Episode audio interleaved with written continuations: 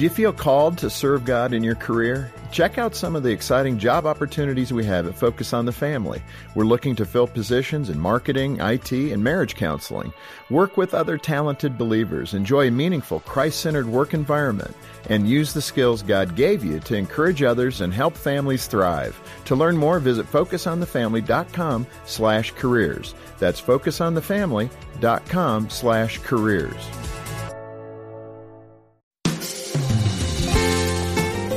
Instilling a healthy self esteem is one of the most important things you can give your son. You can't guarantee anything, but little things that I did along the way, I hope contributed to uh, my boys. We have three boys, their sense of worth, their value, their manhood, their their journey to manhood.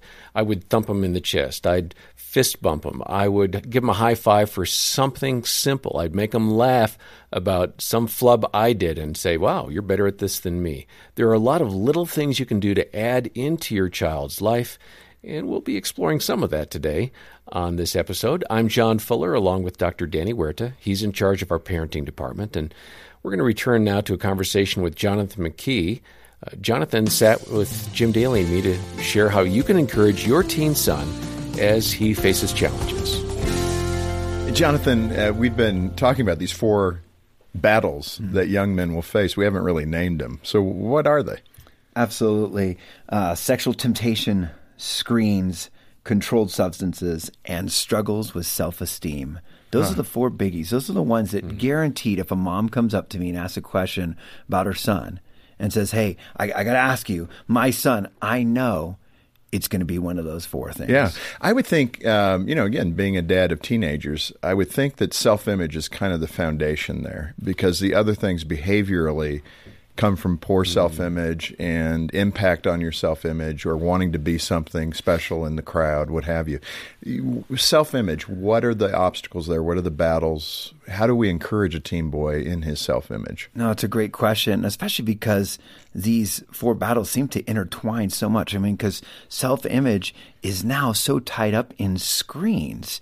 And so in a world where screens are becoming such a distraction, I mean, and this is this kind of new territory for us as parents because when you look at the greater history of mankind, I mean, we've really only, you know, as a country, only had smartphones in our pockets for like the last like seven years. So this is kind of new stuff where young people are carrying social media in their pocket. I mean, because it really wasn't until 2012 that that Snapchat and Insta and all this stuff emerged, and since then.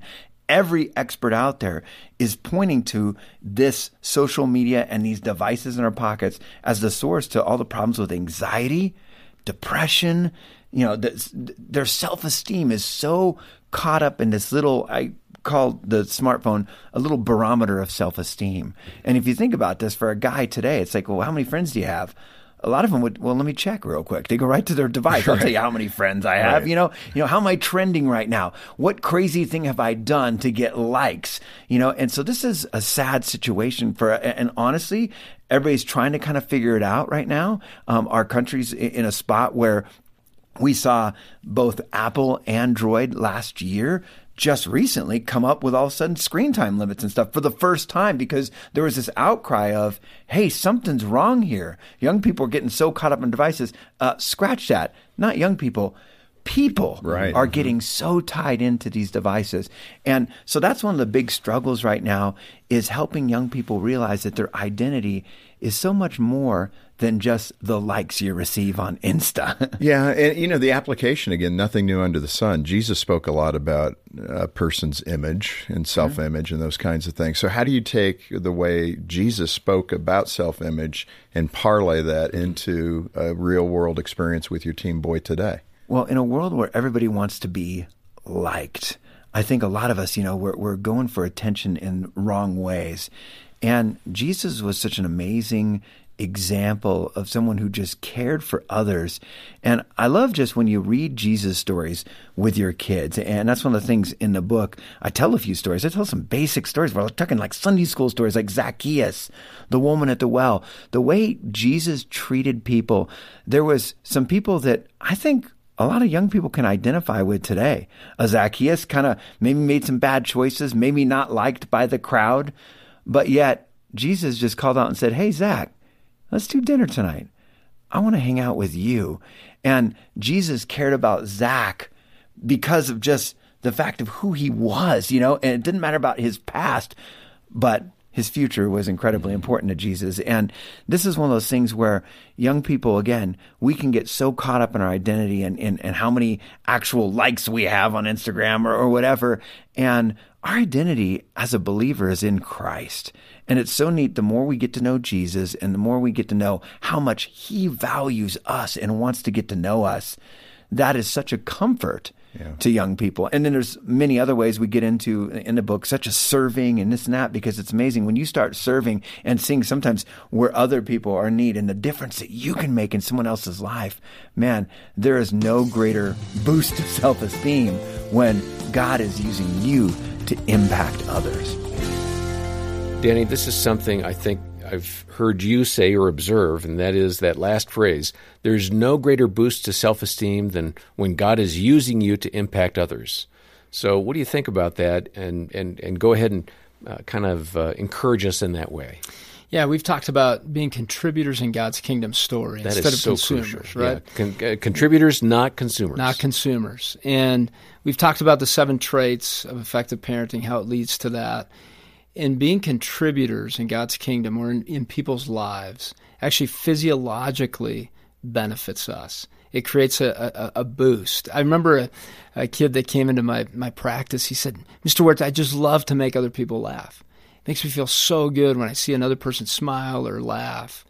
And it's, it, it is really true that when we serve others, when we give of ourselves, when we contribute to someone else's happiness, to their well being, there's a, a natural boost that takes place inside of us. And they've noticed that when kids learn that, their mental health is at a better place. Hmm. It boosts their, their mental health, not only their self esteem. Self esteem has, has uh, a bad rap with it, right? We can say self confidence, and we can also say mental health, which includes many things, including the love of, of who we are created to be. And once we find that we are contributors, we love who we've been created to be because we were able to show and give love, which is naturally who God created us to be. And mm-hmm. Jesus said, Hey, I'm just telling you, love one another. Yeah. And, and things are simplified that way. You'll find peacefulness. You'll find joy, deep joy in that. There's a there's a great well in that. And when we impact other people, we do feel a sense of purpose in who we are. Yeah. Many years ago, I learned about the importance of spiritual gifting in the context of the body of Christ and how we're all wired differently. And uh, I think it was popular at the time to do kind of a little self assessment about what my spiritual gifts are. And that may or may not be an effective way to look at it. But I try to encourage my kids in their exercising of spiritual gifts for the benefit of others. It's a different lens, but the same kind of outcome you know what? I notice you making a difference here. Mm-hmm. I notice you contributing. That's awesome. And I'd love to see more of that. Uh, how can I help you in that? I want to shepherd that gift that you have. And I can only hope that my kids remember some of those conversations we had about spiritual gifting and what that looks like. Yeah, John, it's great that uh, those conversations with your kids as you're exposing them to the fact that your words, who you are, uh, impacts another person's world your words even create new thoughts in another person. Man, that's that's miraculous. That's amazing. Our ears hear the vibrations from our mouth, and and all of a sudden we're having an impact on someone else. What if those were life giving words? And then what happens in them? And you see them encouraged, and then they flourish and they do some great things because of the words of encouragement that you provided that's what God intends us to engage with. I really, really uh, agree with you, and I'm so glad that you brought up those thoughts, Danny. And listen, if you want something to evaluate how the relationship with your child is going, uh, we would love to have you take our free parenting assessment. It's just a few minutes long to complete. Uh, it'll give you some insights about what you're doing well and maybe an area or two of growth and it's built on those seven traits of effective parenting that Danny mentioned a moment ago. We'll have a link over to the free parenting assessment in the show notes. And Jonathan McKee has a wonderful resource. Uh, his book, The Guy's Guide to Four Battles Every Young Man Must Face, uh, covers what we heard today and so much more.